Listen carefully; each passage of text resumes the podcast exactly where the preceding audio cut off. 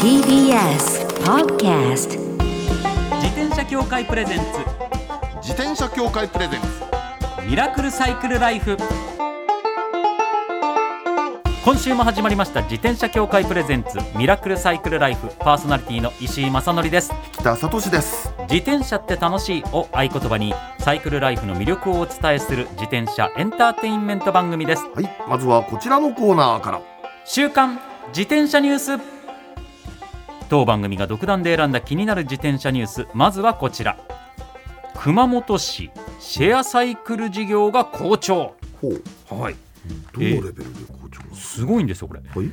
読売新聞によりますと、熊本市が去年4月に実証実験を始めたうん。シェアサイクル事業、チャリチャリが好調だということなんです。うん。実証実験なんですよ。はい。で10ヶ月で利用者は8万人を超え専用の駐輪場の設置場所も3倍に増加。利用料は通常の自転車が1分6円。うん。電動が1分15円という形なんですって。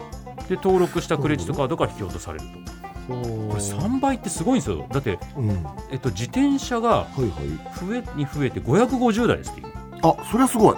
実証実験として初めてここまでねバーって広がるってすごいですよね。ポートも、うん。えっ、と最初42箇所のポートを設置したのが今もう130箇所ですって。あすごいね。すごいですよねこれ。広がり方。これね地図見るとねはい。あのー熊本城の周り周辺部分とはい。熊本駅をつなげるところ結構ね狭い範囲に、うん、いっぱいあるんですよポートが。これはねいいねこれやっぱ実験してこれだけ広がったってことは使う人がいるから広がっていったってことですもんね、そういうことですよね。これね1分6円で電動が1分15円ってはい。結構高いんですよ。あこれは高うんいと高いと思うだってねねあの1分6円で1時間借りたら3 360円じゃないですか。はあ、はあはあ、そうか。あそんなに安くはないんですよね。ない。だけれどもおそらくねあの乗る人のその乗るその距離数がそこまでじゃないんですよ。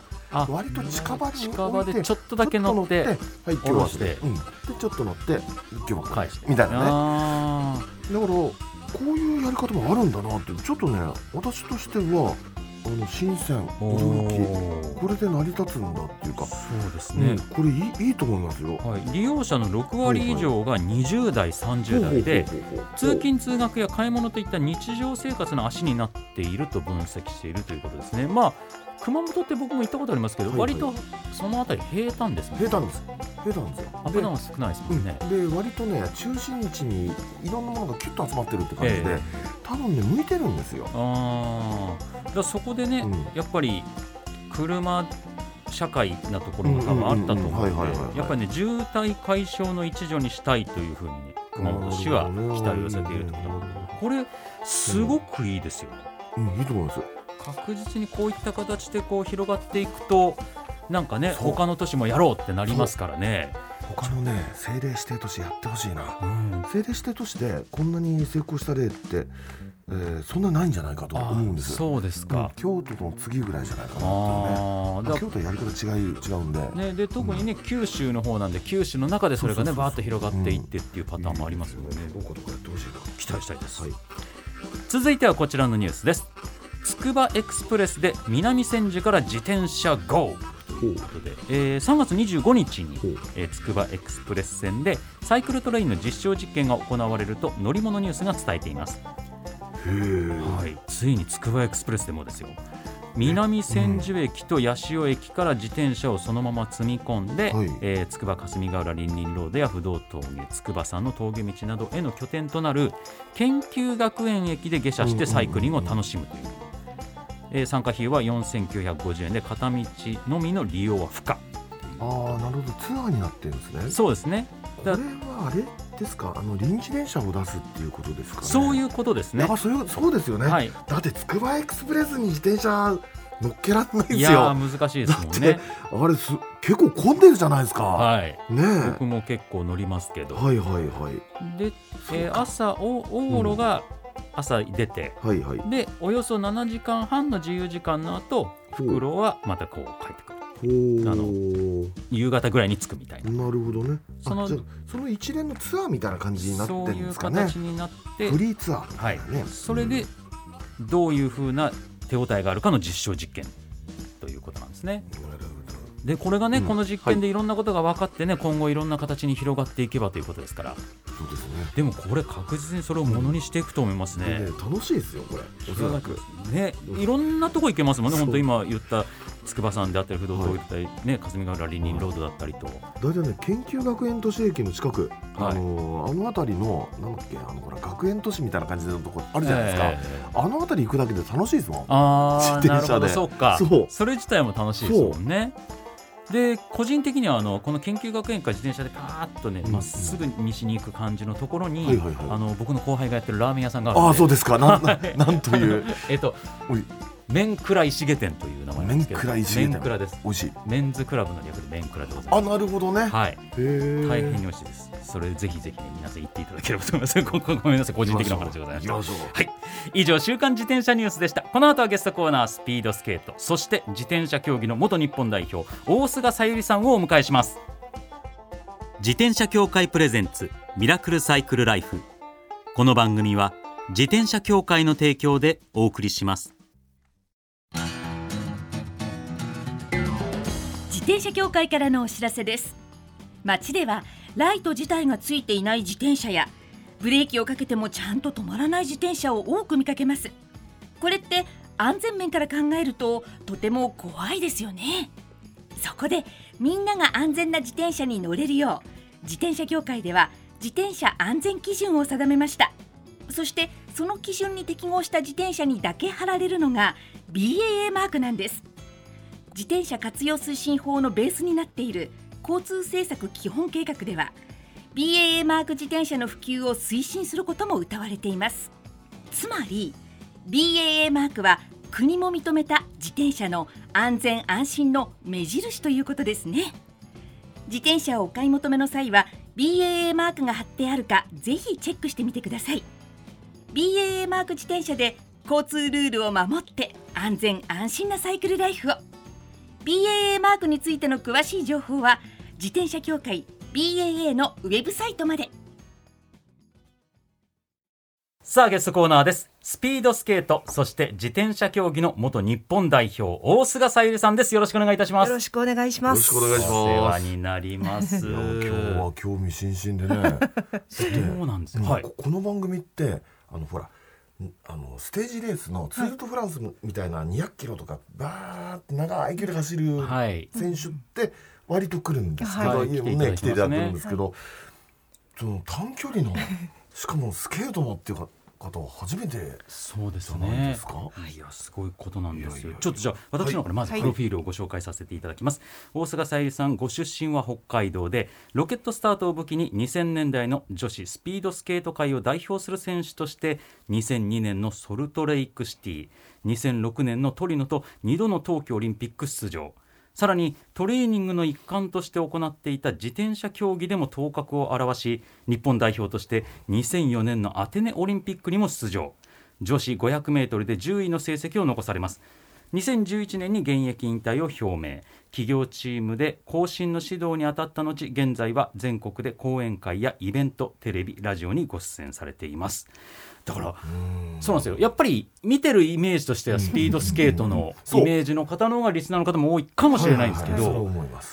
もう自転車でも自転車でも。こうやってやってオリンピックに出場されてっていう。これ冬と夏両方出てる人ってどれぐらいいるんですか？えっと私の先輩でやっぱ橋本聖子さんがそりゃそうだ。そうだもいらっしゃいますので自転車業界のドンでございます。はいスポーツ業界のドンですよね。そうですね。まあまあそうですねはい。そうですね。お二はい人だけですか？あもう一人えっとスケートと自転車関夏江さんっていう方が出ていらっしゃいはいはいましてある。はいはいはいあとはボーブスレーと陸上でもう一人男の方。はいであと最近ではスケボーとあのスノボーで平野あそうだ選手がだ。平野選手出てらっしゃいますのではいはいはいはい5人ですね。5人？はい。日本で5人しかいないんですよ夏と冬のオリンピック。すごいことですよね雰囲気ずいぶん変わるんですか？あ全然違います、あやっぱ違うでしょうね。全然違いますね。そりゃそうだな。はい、やっぱり夏は華やかです。ああやっぱそういうものなんはい、ですか、なんか冬はやっぱり、うん。まあ地味っていうわけじゃないんですけどあのうん山競技とはい。分かれてしまうので、あのわかります？はいはいはい。スキーとかスノボとかははい。はいもう会場が違うのでうん。一緒の選手村じゃないんですよ。そうか選手村から変わっちゃもう違うんですよ。なのでちょっと規模が小さいと言いますかっていう印象がありますね。まあねこの番組、自転車の番組でございますんで、はい。ちょっと自転車のね競技選手時代の、はい。えーお話伺いたいと思うんですけども、はい。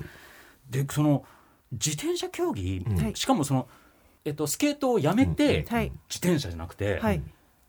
スピードスケートやったまま自転車もやるって、はいかなりの決断がいると思うんですけどそうです実際どうだったんですか、まあ最初全くやるつもりはなくてはい。ただスケートのトレーニングの一環としてははいはいはい自転車の練習をしてたんですよ。はあはあやっぱオフシーズンとかにうん。ロードバイク乗ったりだとか、うんちょっとトレーニング心肺のあのトレーニングのために負荷かけて自転車乗ったりっていうことはやってたんですね。はい。でまああの初めて出たソルトレイクオリンピックでちょっと私大失敗してしまったんですけど、まあ、その失敗はまあ後から分析した結果、まあ、メンタルから来たんじゃないかっていう分析をして、でまあメンタル強くしようってまず思ったんですよね。はい。でそのメンタルを強くするためにどうしようかって考えた時に、まあ、あの自転車練習でやってる自転車でも試合に出て、いっぱい緊張感を味わってメンタル強くしていこうっていうふうにまず思ったんですよ。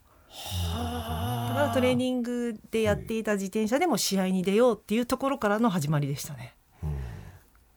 完全に逆だと思ってました、なんかうん。私はいろんなことがいける。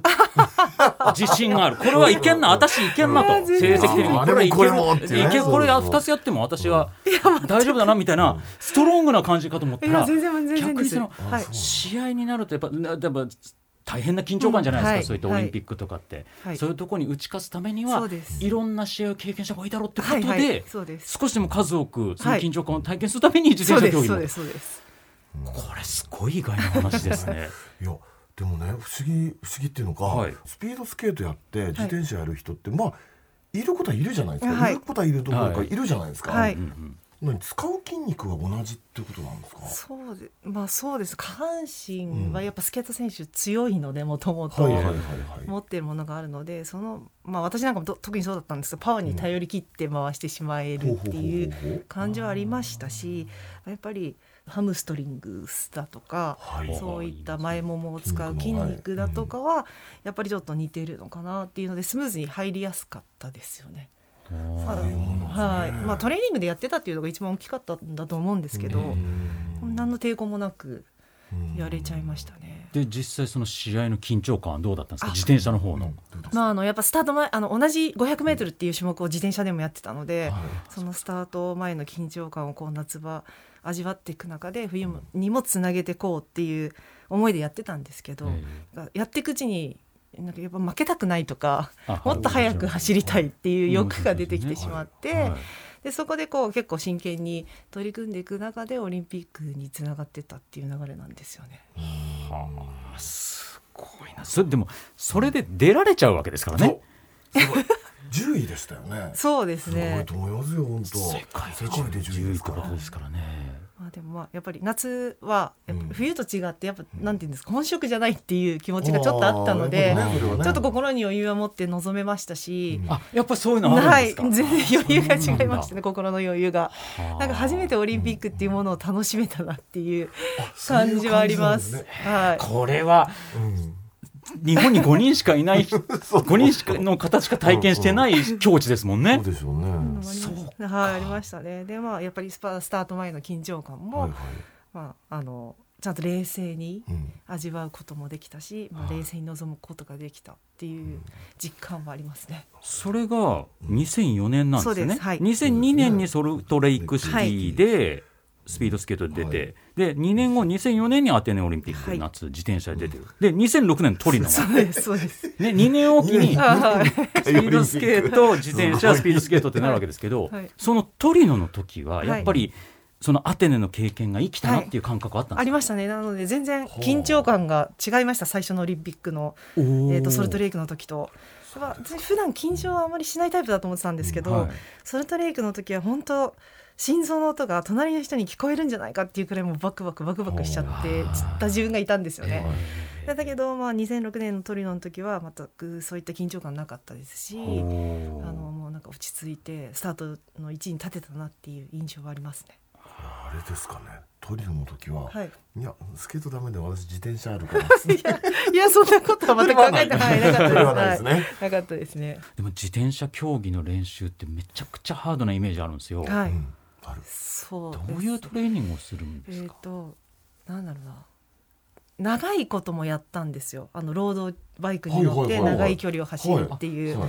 それはやっぱり短距離としてはすごい苦手なことだったので、まず大変だなって思いましたし、まあ、先ほども言ったように私は結構パワーに頼り切ってたんですが、えー、とやっぱやっていく中で技術を追求されるんですよ。ペペダルを回すっていう、はい。あの漕ぎ方とかも指導されていく中で、ああそう自転車ってそうやって漕ぐんだっていうことを初めてやっぱ知らされるわけですよ。そういったことへの難しさであったりだとか、あとはやっぱりスケートはもう基本下半身が中心なんですけど、はい。自転車は上半身も使ってこうハンドルを支えあの支えたりとかこう引いたり動作もする動作もあるので、そういった部分で上半身も使っていかなきゃいけないっていうので結構苦労はしましたね。で事前にいただいたアンケートで、はい。スケートでは行かない国に行けたことが良かったっていうお答えがあったんですよ。なるほど。はいもうもう基本もう基本寒いところしか行かないので あったかい国に行けるのがす嬉しくて、はいなんかメキシコとか行ったんですよ合宿で,、えピラミッドとか見に行けたんですよ、はいはいはい。お休みの日とか。すごい。い。なって思ったし、あとシドニーとかオーストラリアのああいった国も行ったことがなかったので、はい。なんか私はもう合宿地にもう感激を受けてここ行けるんだ今月みたいな感じでしたね。そうか。はい。メキシコはあれですか？高原に行ったってことですか？いやなどこに行ったかよく覚えてないんですけど、はい。まあ、とにかくものすごい暑いってはいうのもあったんですけどなんかお休みの日にちょっと観光に行くっていうのでピラミッドを見に行けたんですよね。なるほどメキシコって確かにあの自転車の合宿で行くんですよね。ピーピラミッドっていうかなんかなんかはい、うんなんか行ったんですよ。いやだからそうですねそう考えてみたらうんスケートはどうしたっていやもう合宿なんなり全部寒いとこばっかり行くわけですよねリンク。のあるところしか行かないのでそうですよね、はい全然違いますよね。全然違いましたね。夏冬で全てに行けたっていうことですね。いやもう本当に楽しかったですすね。ごいことだよな。あとアンケートでね、はい。はい。自転車を組み立てるのに苦労したっていうお答えもあったんですけど、はい選手自ら組み立てるもんなんですか？組み立てますね。あの移動はうん。段ボールにこう、やっぱりこうタイヤとか外して持っていく作業も、あの全部詰めるのは自分たちですしあの練習の中でもギアを変えるんですよ。あのロードバイクと違ってはい。ギアチェンジがないじゃないですか、だから負荷をかけるのにギアをかギアの大きいギアと前と後ろを変えてはい負荷を変えていくんですけど、それも全部選手なんですよ。で競輪選手たちは慣れてるんでさささってやっちゃうんですけど、私全く分からなかったので、うなんかメカニックの人に自ら教わりながらそれもなんか自分でやるようになったりとかパンクも直せるようになりましたしあそうですか。素晴らしい。すごないん。かもう今まで頼ってたこと自分でできるようになりましたね。私今気づいたけど、はいあの普段はロードバイクの手合いに乗るわけですよ。はい、そうです。競輪のあのピストバイクって後ろあのほらえっとディレイラーのバネがないからうん。うん。うん。結構難しいですね。はい、もうなんかなんかもうあそうかかかりっぱなしそうですそうです。かかりっぱなしのチェーンがね。なんかチェチェーンのうん。なんかたるみ一つでなんか変わってくるらしいんですよ。なんかこうちょんちょんって触って 貼って貼りすぎてるとダメだって言われたりとか、うんそういった指示があったりとかもしたので、なんかうんでもでもその自分がセットしたメカに乗るのはちょっと自分でも怖くて大丈夫かなっていうのがあったんで必ず私はうんメカニックさんに持ってってこれ大丈夫か確認してくださいって言ってくれたものを乗ってましたけど、まあそういうことも教わりましたね。すごい話ですよ。これをうん驚きうんはい。一流のスピードスケートの選手をやりながら 今の話されてることもやってこられたってことですもんね。でもでも自転車やってる時は本当自転車のことだけでしたけどあね。あじゃあ夏場はそれで。はい。やっぱその切り替えができたっていうのもプラスだったんですかね。ね。なんかあんまり中途半端に自転車やりながらスケートの練習もしてっていうことはもうやめてはあはあじ自転車やってる時だけはもう自転車に集中しようって当時そのスケートでの監督にもそう言われたので、うんはい、ねにもそういうふうに言われてそういう意味で言うと今その先輩である大菅さんが、た。はい、平野選手みたいなうんその両方をやる、はい夏と冬の、うんうんどういうふうにいや私はもう素う直に応援してましたね。ああやっぱそうはい、なんだもちろんです。もう頑張ってほしいなっていううん思いで見てました、で平野選手もすごい結果出しましたもんね。でさらにその形で邁進しようとされてますもんね、今も。すごいなっていうふうにも単純に見てました、時代はそっちですね。そうなんですか。ね、大谷選手の勝利とか、二刀流。こういもう夏うも冬も、バッターもピッチャーも、ね。それでさらにですね、はいお母様としてのお顔もお持ちなんですよ。はいはい。なので日常で使う自転車のお話もしていただけるということで、そのあたりのお話、来週来週ですね。お伺いできればと思います。よろしくお願いいたします。よろしくお願いいたします。はいということで今週のゲストは大菅さゆりさんでした。ありがとうございました。ありがとうございました。最後のコーナーはサイクル大辞典今月は特別編ですもうすぐ春の新生活。新たに自転車に乗る方が増える季節。ということで今月は改めて自転車の交通ルールのおさらいをしたいと思います、まず私から一つ、皆さん自転車は車道が原則。左側を通行してください。本当に改めてですけれども。はい、その通りでごはい、これどうどそうなんかよく聞くなとは思ってるけど、うんはいはいはいなんでなのっていう理由とかそうですね。詳しく知らないままの方も多いと思うんでうん改めてちょっとご説明していただければと思います。いや本当ね、あのー自転車軽車両っていうあのーカテゴリーに入ってまして、はい基本やっぱ車両なんですよ。そういうことですよね。で人を傷つけるその心配もあるし、まあ、もちろん自分が傷つく心配もあるしっていう中で、どこをどう通れば安全なのかっていうことを考えていくとやっぱりねあの欧米社会がみんなそうであるように歩道と車道の区別のあるところは車道通行が原則と。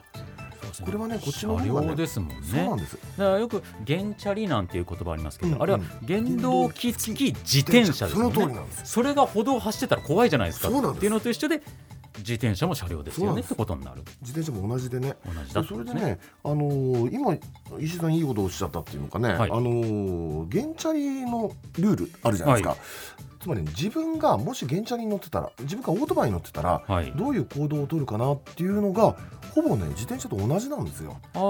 自転車のルールっていうのはあのー軽車両っていう名前の二輪車なんだと、うんあのー原チャリとほぼ変わらないんだっていうのがまあ基本。こうそう思っていそういうただければ。ふうに考えを改めるというかそうそうそう。ると割と分かりやすい。わかりやすいんです。いろんなものが明快になってそうなんです。だから右側通行なんていうのは本当言語道断でっていう。そうねことげ原チャリが。そうそうそう。人の反対から逆走ピャャーってきたらそう。信じられないですもんね。そんな恐ろしいことあるかいありえないでしょ、はい。で自転車も同じなんですよ。同じってことなんですよね。そうそうそう。でその中でね原チャリとの唯一の違いっていうのは一体何かっていうと、はい。場合によっちゃ歩道を通行することが許されるっていうことなんですよ。ん。でその場合っていうのはね、はい。実は3種類しかないんですよおおそ三種んなに少ないですか？少ない。お願いします。で3種類が1つはね、えー普通自転車歩道通行化っていういわゆる自歩道と指定されている歩道の場合。うん。これ何かっていうと歩道の歩道に標識がついてて、はい。青い丸い標識でええ。自転車と歩行者があの書いてあるやつあるじゃないですか、はい。あれがついてるところは自歩道なんでそこは、えー通ってもよろしい。自転車が通ってもいいですよって。これがまず一つ。はい。それから年齢がありましてねええ。13歳未満のお子供。それから70歳以上の高齢者。に関しては、えーあの歩道通行してもまあ OK と。それからねあの体の不自由な人が自転車を運転してる時えーつまりねあの自転車から降りると押していくことができないもしくは歩くのに支障があるみたいな形の人が乗ってることってあるわけですよ。はあはあはあその場合も、えー歩道を通ってもよろしい。なるほどまあ当然ですよね。はいそれからねこれがね難しいところなんだけど、えー車道が特に危険とされる場合っていうのがあるんですよ。これ何か、何のことかというと、うん。道路工事とかねああそう道路工事ああってあの車道の左端通れないってことあるじゃないですか。すごい膨らむことになそうっちゃったりっていう。そうそうそうそう。それとかねあと連続してもう車がダーッと止まってるようなところ。うん。これ危ねえなと。でそういうところがうんそういう場合ははい。あの歩道を通ってもよろしいっていうのがあるんですよ。ところがねこの3つ目の特に危険な車道車道が特に危険な場合ってこの本当は工事と駐車車両なんだけど、はい。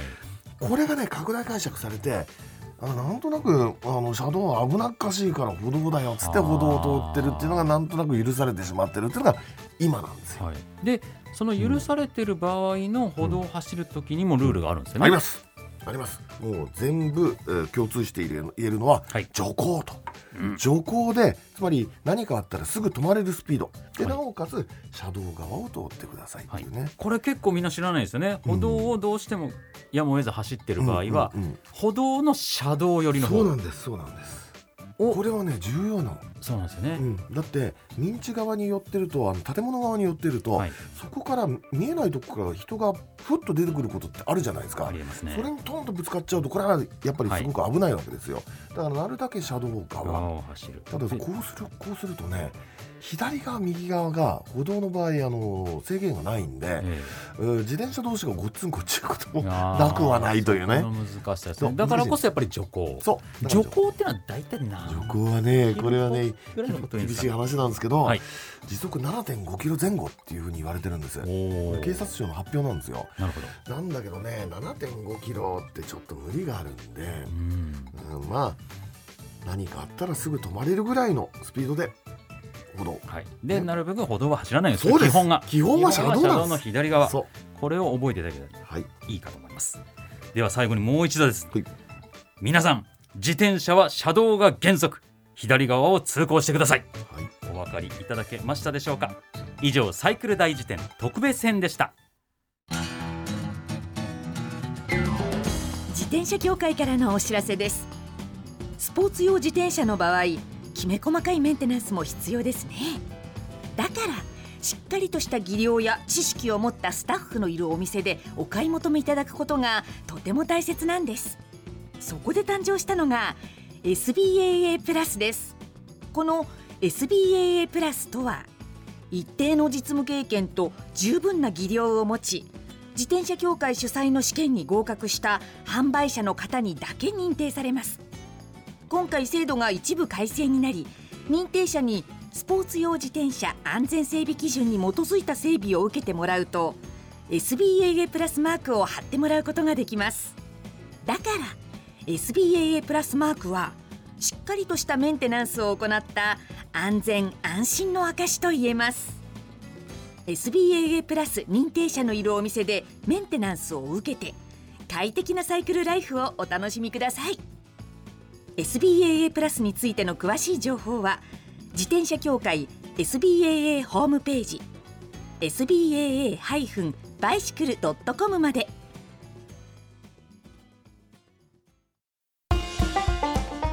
ミラクルサイクルライフそろそろお別れのお時間です。私知らなかったんですけど、はい。夏と冬のオリンピックはそこまで。息が違うんですか、そうですうね。ん、びっくりでしたね。ね。でもその両方を経験できる人ってのはすごく少ないわけですから。あと5人でしょ？そうなんです。ね。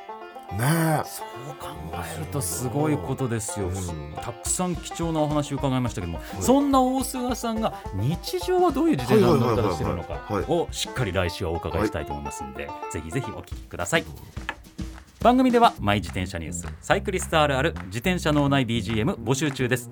忘れられない愛車の思い出も大歓迎。採用の方には番組オリジナルステッカーを差し上げます。メールアドレスはすべて小文字でサイクル -r アットマーク tbs.co.jp までお待ちしております。お待ちしてます。それではまた来週お会いしましょう。お相手は石井正則と北里志でした。自転車協会プレゼンツミラクルサイクルライフこの番組は自転車協会の提供でお送りしました。